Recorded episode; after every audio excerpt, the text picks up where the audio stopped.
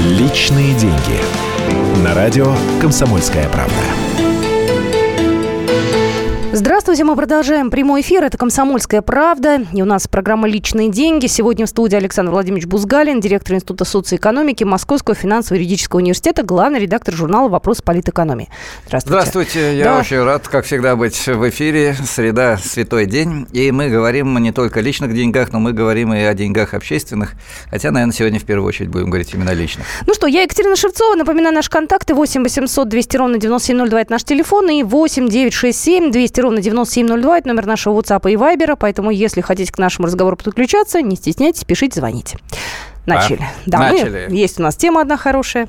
Давайте я ее, наверное, сам озвучу. Дело в том, что есть такая сказать, институция, э, Академия народного хозяйства и государственной службы при президенте Российской Федерации, очень серьезный э, университетский комплекс, э, который провел обследование среди россиян Э, более полутора тысяч человек опросили э, на тему о том, как они себя чувствуют. Э, кризис закончился или нет, что они ожидают, что из этого получится. Знаете, кризис – это не время года, да? Лето, весна, зима, осень.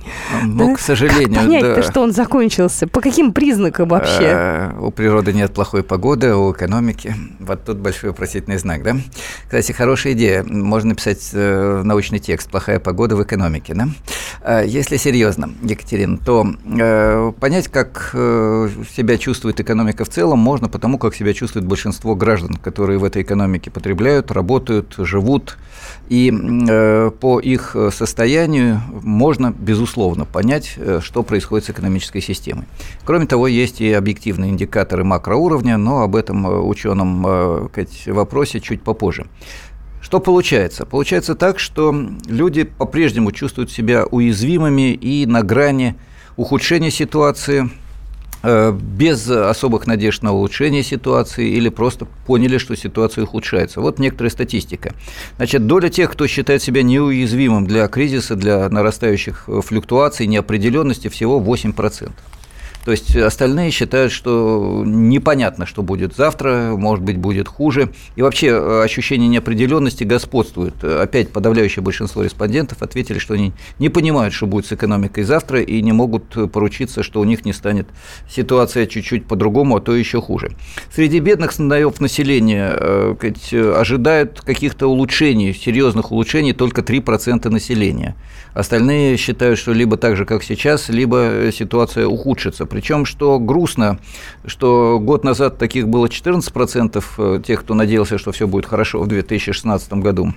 На 2017 год надеется только 3%. Э, очень много людей теряет работу. 15% это доля респондентов, которые сообщили о потере работы в этом году. Э, многие из них заняты на каких-то подработках, и доля о том, кто занят случайными заработками наряду с основным или вместо основных, это 20% опрошенных.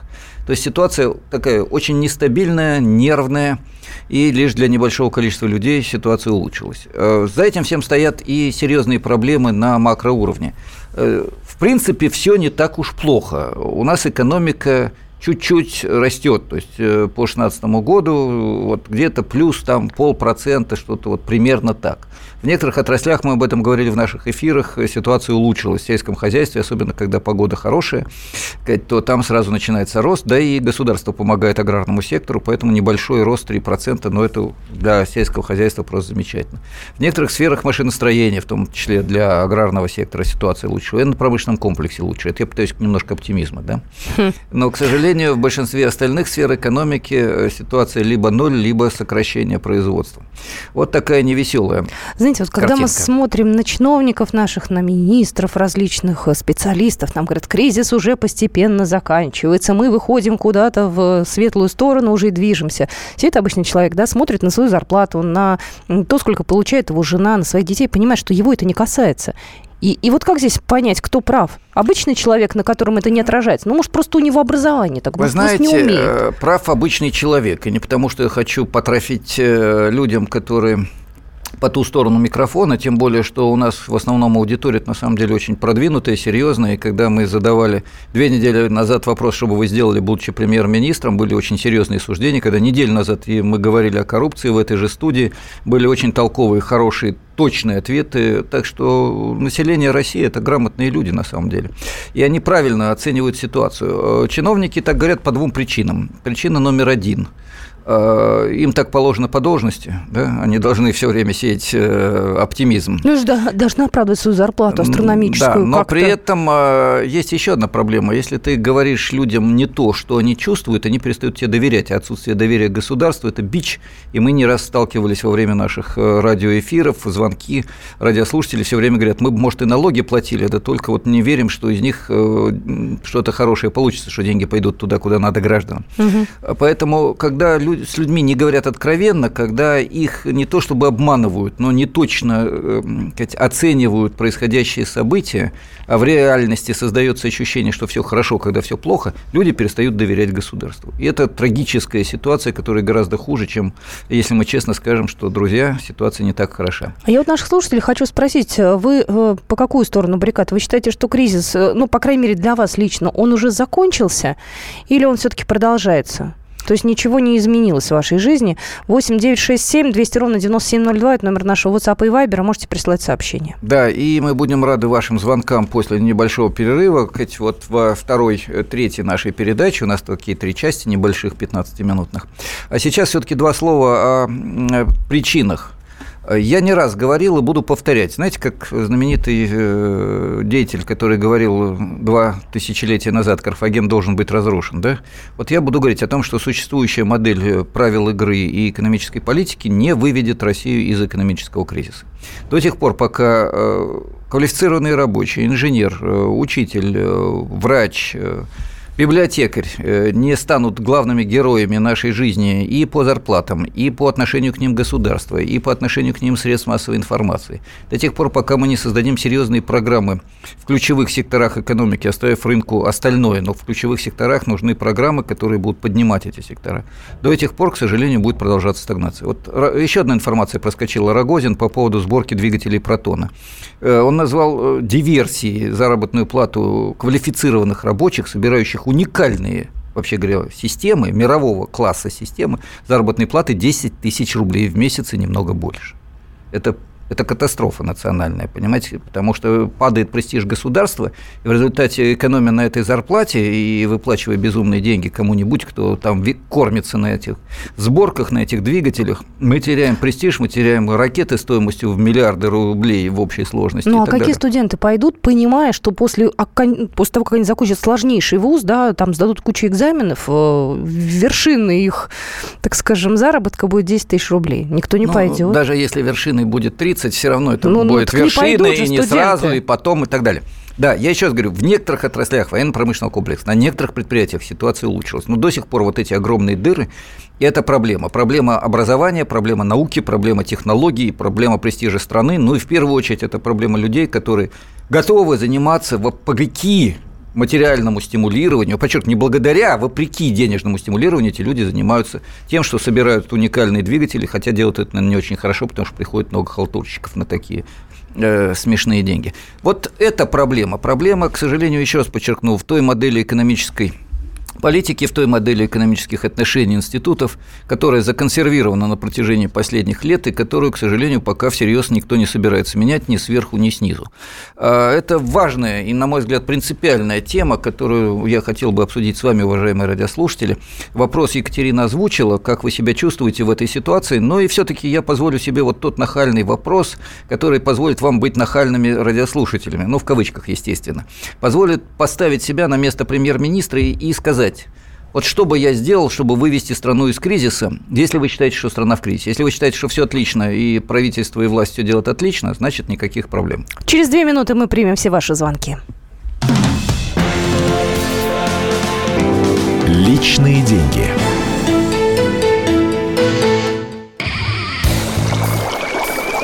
Кипит! Кипит! Снимай скорее! Э, а чего снимать-то? Трубку снимай и звони Алфимову. Говорим о том, что накипело паровом котле Валентина Алфимова. Слушайте и звоните с 6 вечера по будням, кроме среды.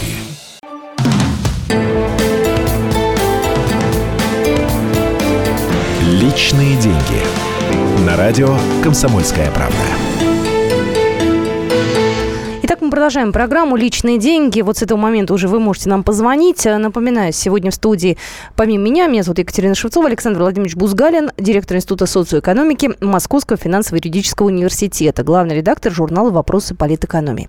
И э, мы уже э, сейчас можем сообщение зачитать. У нас тут есть э, сообщение. Екатерина, Один, да. можно я напомню только радиослушателям, что сегодня мы начали с э, результатов социологического опроса Академии народного хозяйства и государственной службы при президенте Российской Федерации.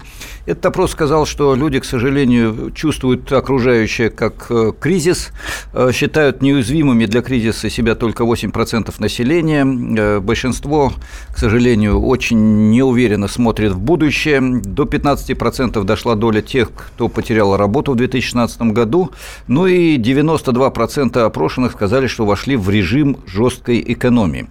Вот такая ситуация, и мы адресовали радиослушателям вопрос, как вы себя ощущаете в этом мире, в нашей собственной российской экономической системе, и что бы вы считали необходимым сделать для того, чтобы преодолеть, наконец, вот ту стагнацию, в которой мы находимся. Ну вот сообщение пришло, для меня кризис и не начинался, зарплата не упала, но и не повысилась. Я даже воспользовался положением экономики себе во благо. Купил квартиру, пусть и в ипотеку, по более низкой стоимости, чем планировал. Была вторичка, благо просила по ценам Сергея из Москвы. Ну, я рад за Сергея. Очень хорошо, что есть люди, у которых ситуация не меняется, есть зарплата, есть возможность чуть подешевле взять э, квартиру в ипотеку. Так что ура! Э, и давайте мы примем звонки, наверное, да? Сергей, да, здравствуйте. Добрый день. Добрый. Э, с Воронежа я звоню. Значит, чувствую себя я ужасно в этой ситуации. Потому что живу одним днем. Сегодня барин, э, то бишь работодатель, э, дает мне работу, завтра он может это продать, уехать в Лондон. Насчет вопроса премьеру задать, ну, не ему, а президенту, потому что премьер у нас такая чисто номинальная должность, мы все это понимаем. Возвращайте социализм. Ну вот какой вот. серьезный сразу вопрос-то. А? Э, ну давайте, Сергей, я на самом деле обязательно отвечу вам, тем более, что я сам тоже сторонник социалистических идей.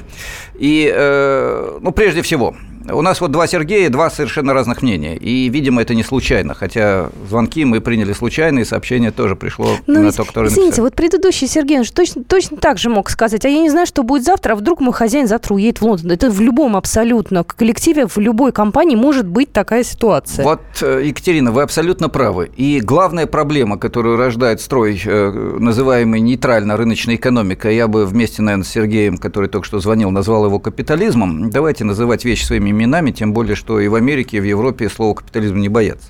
Так вот, капитализм – это когда собственность и власть в руках собственника капитала, отсюда и название. И собственник капитала действительно может поступить так, как он поступает в России. Уволить, э, уехать, перевести бизнес еще куда-то и так далее. Другое дело, что существуют и другие варианты решения проблемы, даже в условиях капитализма когда э, существует гарантированный найм, когда увольнение работника сопровождается необходимостью обеспечить ему пособие по безработице, когда есть сильный профсоюз и при сколько-нибудь массовых увольнениях начинается забастовка, которая грозит огромными потерями хозяину бизнеса, когда продажа бизнеса не ведет к закрытию предприятий, потому что просто меняется номинальный собственник. И все это очень жестко контролирует государство, и прописано все это в очень полезном и защищающем интересы граждан трудовом законодательстве. Это капитализм, но капитализм социализированный, ограниченный и так далее. Такой бывает. Такой бывает, когда есть левые правительства, приходят к власти левые правительства, социалистически ориентированные правительства в Латинской Америке. Я специально не говорю про Скандинавию. Да? Такое бывает в странах Азии, когда там приходят к власти социалистически ориентированные правительства. Такое есть в э, Европе, о чем мы уже многократно говорили. Поэтому, первое, можно бороться за реформы внутри э, капиталистической системы. Второе, да, я согласен, что социализм – это качественное решение проблемы, и если формат программы э, «Личные деньги» позволит мне когда-нибудь поговорить про социализм хотя бы 10 минут, вот Екатерина тут улыбается, потому что формат не позволяет. Она, так э, сказать, э, журналист и коллега добрая, а формат не положено так делать. Но, тем не менее, значит, если появится такая возможность, я коротко скажу «да», но при этом очень важно, чтобы мы не мыслили социализм исключительно как возвращение то ли к ГУЛАГу, то ли к пустым прилавкам – середины 80-х годов. Э, есть очень много другого, и первые уроки были позитивными и негативными, и можно и должно идти вперед. Но это слишком большая тема, давайте сейчас вернемся к нашему сегодняшнему положению дел, да, и примем еще один звонок. Давайте, конечно, здравствуйте, говорите, пожалуйста, Валентин.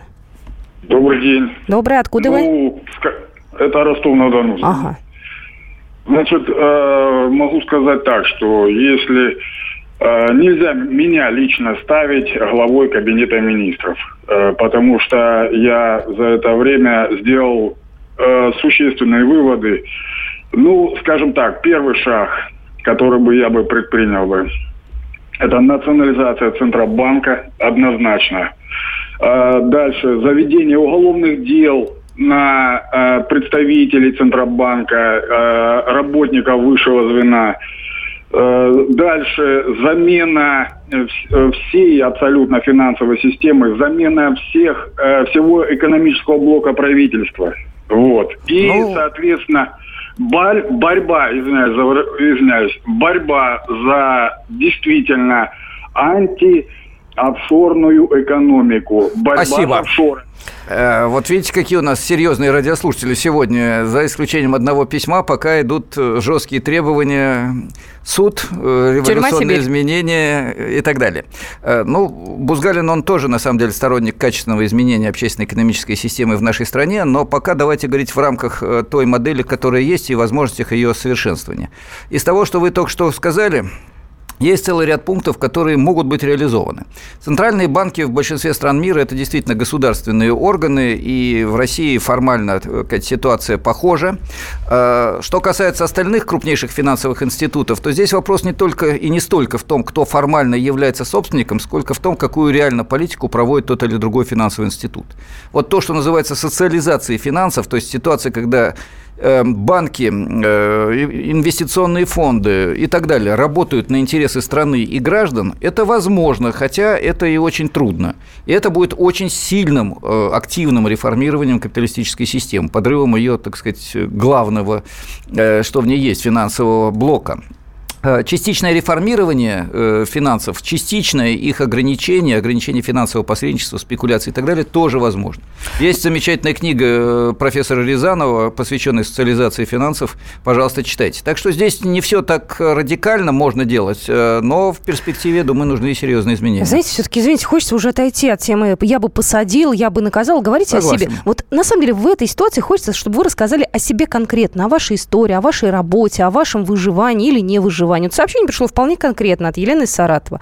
У нас кризис как был, так и остался. Работы мало. У меня и у мужа. Пример. Зарплата была 30-35. Теперь еле-еле 15. Спасибо пенсионерам. Они помогают. Надеемся, что этот год а, будет лучше. Держимся. Почему-то сообщение, а, мне вот честно обидно это слышать. Про кризис москвичей можно и не спрашивать. У них такой жировой слой, что все переживут. Лакмус региона. Я с вами не согласна. Неправда ваша. В Москве тоже, извините, люди по-разному живут.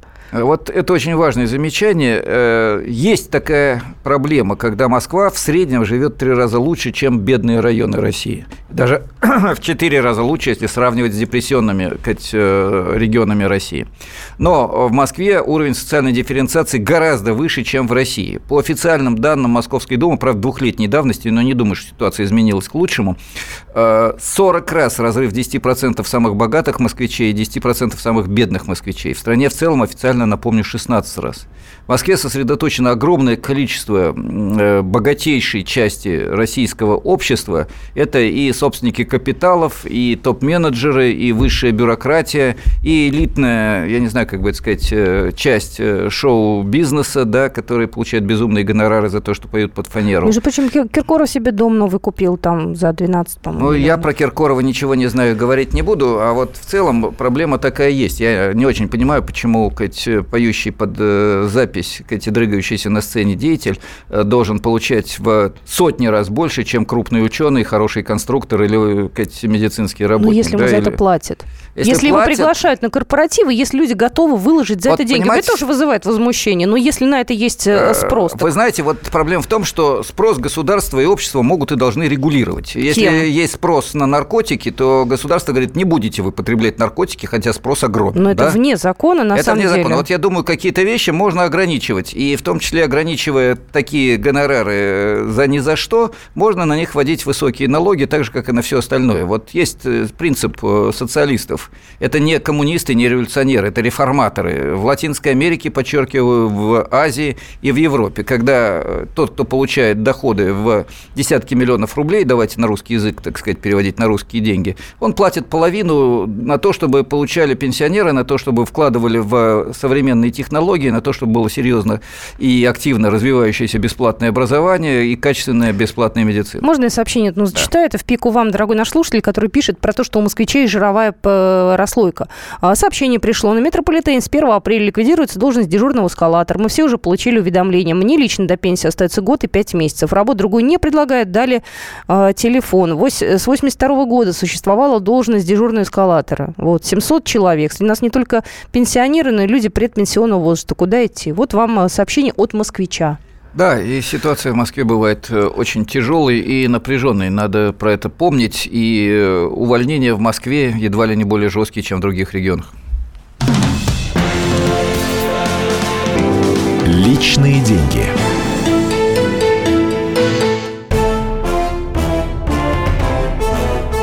Товарищи солдаты и офицеры российской армии. Полковник Баронец разрешает обратиться. Звоните и задавайте накопившиеся вопросы. Угроза НАТО, жилье для военнослужащих и перевооружение России.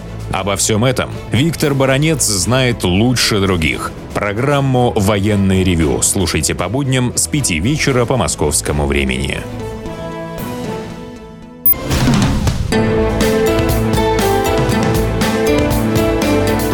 Личные деньги. На радио «Комсомольская правда».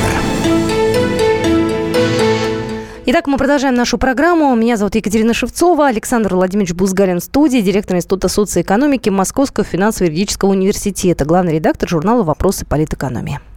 Здравствуйте, уважаемые коллеги, еще раз. И мы сегодня ведем разговор о том, как себя чувствуют россияне э, в начале 2017 года, как они оценивают 2016 год.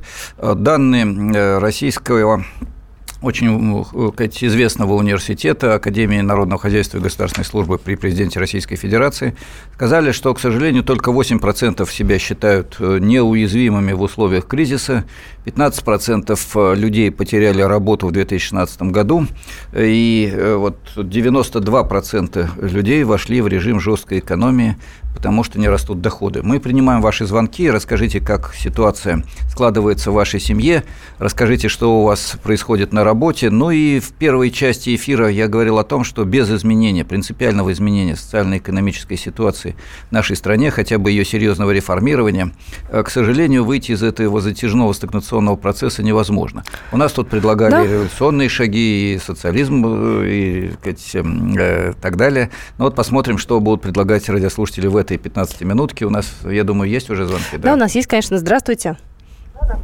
Выключите, пожалуйста, Михаил радио. Да, да. Выключите. Я слушаю, а, выключу. Угу. Вы знаете, я что хотел сказать. Кризис, конечно, продолжается.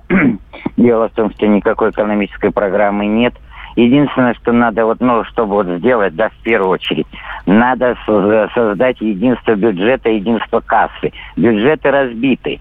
Все верхушки сливки собирает федеральный центр, все социальные расходы, программы кинули на регионы. Они там берут какие-то непонятные кредиты, по 2-3 по триллиона уже закредитованы. Такого не должно быть в едином государстве. Катя, а вот вы говорите про Москву. А в Москве, смотрите, минимальная 17 500. Везде по регионам 7 500. Плюс пенсии еще по 9 тысяч Собянин добавляет пенсионерам. А нигде в регионах никто не добавляет. Хорошо, спасибо, спасибо, Михаил. Вот Екатерина, может быть, скажет что-то про Москву. У нее, по-моему, есть тут что сказать. Я могу вам сказать, что в Москве все работают. Выйдя на пенсию, люди продолжают работать. В моем окружении люди 60, 70, 75, даже 80 лет активны и работают, продолжают работать. Да, трудно прожить, но при этом они ищут дополнительные источники какие-то, подработки и так далее. Трудно, да, но, извините, у нас расходы немножко другие, у нас расстояния большие в городе. Человек может работать на севере, а жить на юге. Для этого ему нужно преодолеть большой путь, два часа, например. А если это два вида транспорта, то это дополнительные деньги. Поэтому, извините, я здесь, наверное, все-таки не совсем бы с вами согласилась. У нас расходов больше в Москве? Ну вот э, я э, займу объективную позицию или объективистскую позицию в данном случае, чтобы не начинать спор Москва-периферия. Просто скажу, что да, есть такая проблема. Качество жизни в Москве в разы лучше, чем в среднем по стране. И это ситуация, которая, безусловно, должна быть изменена. А, это официальная статистика, это не мнение Бузгалина, так что мы не спорим тут э, между Екатериной и Александром Владимировичем, да, мы просто фиксируем ситуацию. А что касается бюджета и регионов, здесь проблема действительно очень серьезная. Я рад, что вы поставили этот вопрос.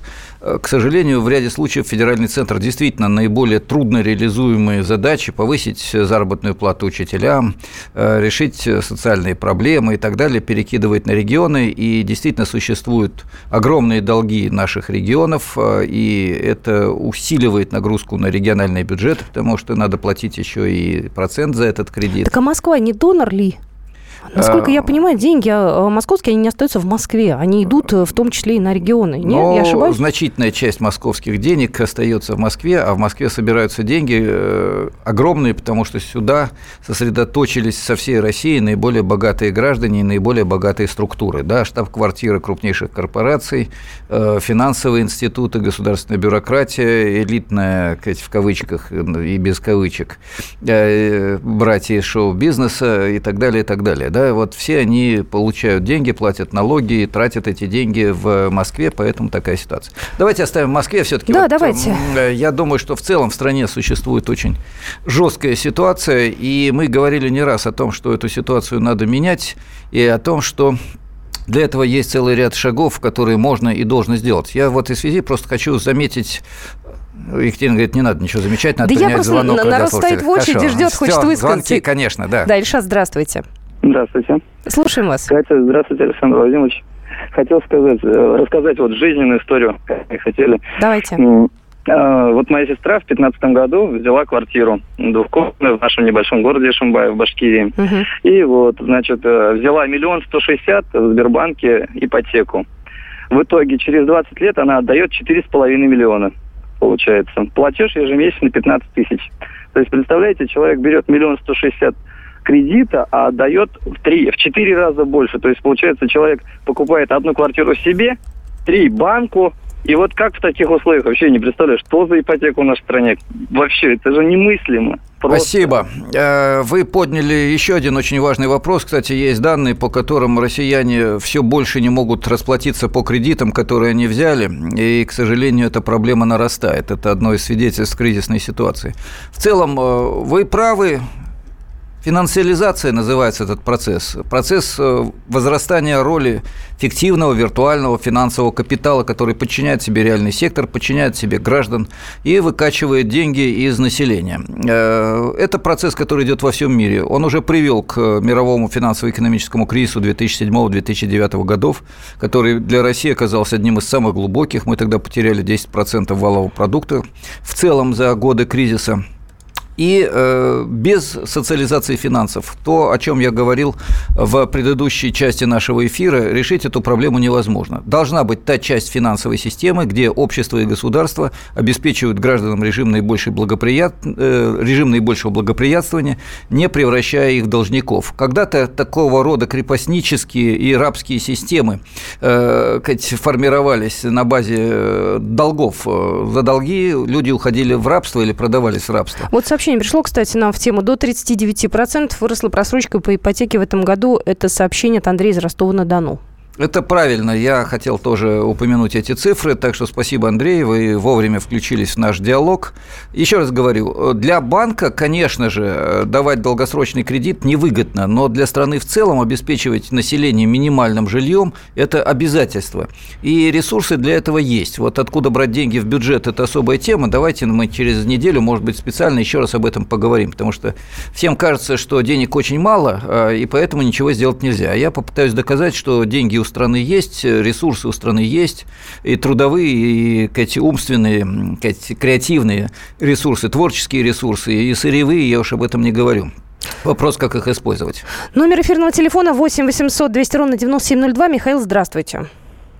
Алло, здравствуйте. Здравствуйте. А, я вот э, слушаю вашу передачу, об, э, об чем думаю, что э, основная проблема это в том, что несоразмерность личного потребления и доходов частного лица.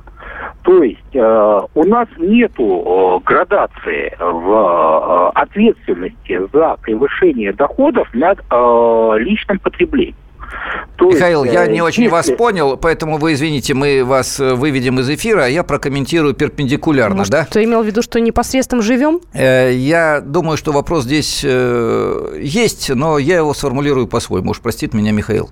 Точнее, есть два вопроса. Первый вопрос – это когда есть сверх высокие, я даже не знаю, как сказать, когда потребление превращается в фетиш, и сверхбогатые граждане тратят на потребление бессмысленно и беспощадно огромное количество ресурсов. Кстати, я получил на свою личную почту по итогам эфира э, письмо. Говорят, как хорошо, когда миллиардер покупает 200-метровую э, яхту. Он дает работу огромному количеству людей. Вы знаете, вот э, еще лучше, наверное, когда он покупает часы с бриллиантовой оторочкой. Э, я специально издеваюсь, когда говорю про оторочку за там 2 или 3 миллиона долларов. Э, дело в том, что за эти деньги можно и нужно создать и рабочие места, и э, сферу производства на современном предприятии. Можно создать школу, можно создать госпиталь. Понимаете, вопрос же не только в том, чтобы заплатить работникам, которые будут делать бессмысленное дело. Они создают огромный корабль, на котором катается 3-4 бездельника и их арава, эти аравы их обслуживающих людей. Это унижение тех, кто их обслуживает, и тех, кто на это работает, гробя свой талант. За эти деньги можно создать огромное количество нужных людям вещей. Потому что когда миллиардер заказывает себе яхту, он обрекает э, тысячи рабочих на то, чтобы они делали никому не нужное дело. А можно было бы за эти деньги заказать создание, еще раз повторю, медицинского комплекса, современного предприятия, дороги, нового дома для людей, которым негде жить и так далее и тому подобное. Вот построй, сказать, 500-квартирный дом вместо одного особняка. Вот у нас прошло сообщение, 5,5 миллионов э, в месяц да, за аренду. Вот вместо особняка построй дом для людей и повесь маленькую табличку. Дом построен на деньги Тютькина. А ему, если не хочется этого делать, если а это его личные надо, деньги? мягко говоря, вот у нас Почему? программа «Личные деньги», подвигнуть к этому а через систему прогрессивного налога. Я пытаюсь... Затем, чтобы а. в стране строились дома, а не особняки, потому что у нас страна не настолько безумно богатая, чтобы позволить себе, да это любая страна на самом деле. Ну и последний аргумент Бузгалина марксиста. Я думаю, что э, миллиарды получаются не за счет великих талантов э, наших олигархов, а за счет того, что они эксплуатируют природные ресурсы и трудовой потенциал нашей с вами страны. Но это уже мнение Бузгалина марксиста, и я с него не сойду. Радиослушатели могут не соглашаться. Ну, у нас две минуты осталось. Что мы сделаем? Можем с Русланом пообщаться, быстренько успеем, я думаю, да? Э, ну, если очень коротко. Давайте, Руслан, коротко. Ну, да, добрый день. Я хочу сказать так, что люди, которые живут в телевизоре и которые смотрят телевизор, живут в разных государствах, можно даже сказать, на разных планетах. Как и Москва вместе с регионами живет в разных государствах. Спасибо, Руслан. Мы оставим тему Москвы. Я уже прокомментировал, дал статистику. Вот что касается того, что есть элита, которая живет в одном мире, и все остальные граждане, которые живут в другом, это правда. И это правда о социальном расслоении нашей страны, как и правда о том, что мы находимся в состоянии стагнации на протяжении уже ни одного года. Есть альтернатива? Есть. Э, в конце марта в Москве пройдет Московский экономический форум.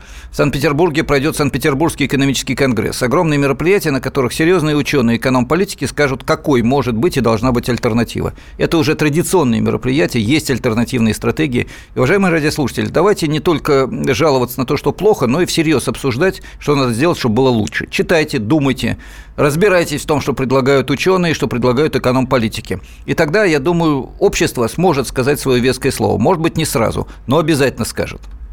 Ну, у нас осталось 20 секунд. Э, мы уже, наверное, попрощаемся. Если у вас есть какие-то предложения по темам, все, все, все ваши комментарии, которые вы прислали в WhatsApp, я читаю. Тут на меня очень много уже э, всяких разных нехорошестей. Я все читаю. Ну что, вы имеете право на свое мнение, но, извините, я останусь при своем. Хорошо, Екатерина, огромное спасибо всем радиослушателям. Через неделю мы снова вот именно в таком составе Екатерины и Бузгалин. И услышимся. пишите, услышимся.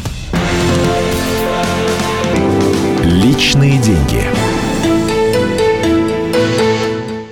Рецепт приготовления лучшего утреннего шоу от Михаила Антонова. Это очень просто. Берем главные темы из интернета, добавляем щепотку экспертов, затем обжариваем главную тему, желательно с двух сторон. Периодически приправляем все это мнениями слушателей, иронию и сарказм добавляем по вкусу.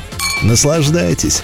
Утреннее информационное шоу «Главное вовремя» с Михаилом Антоновым. Каждое утро до 11 часов на радио «Комсомольская правда».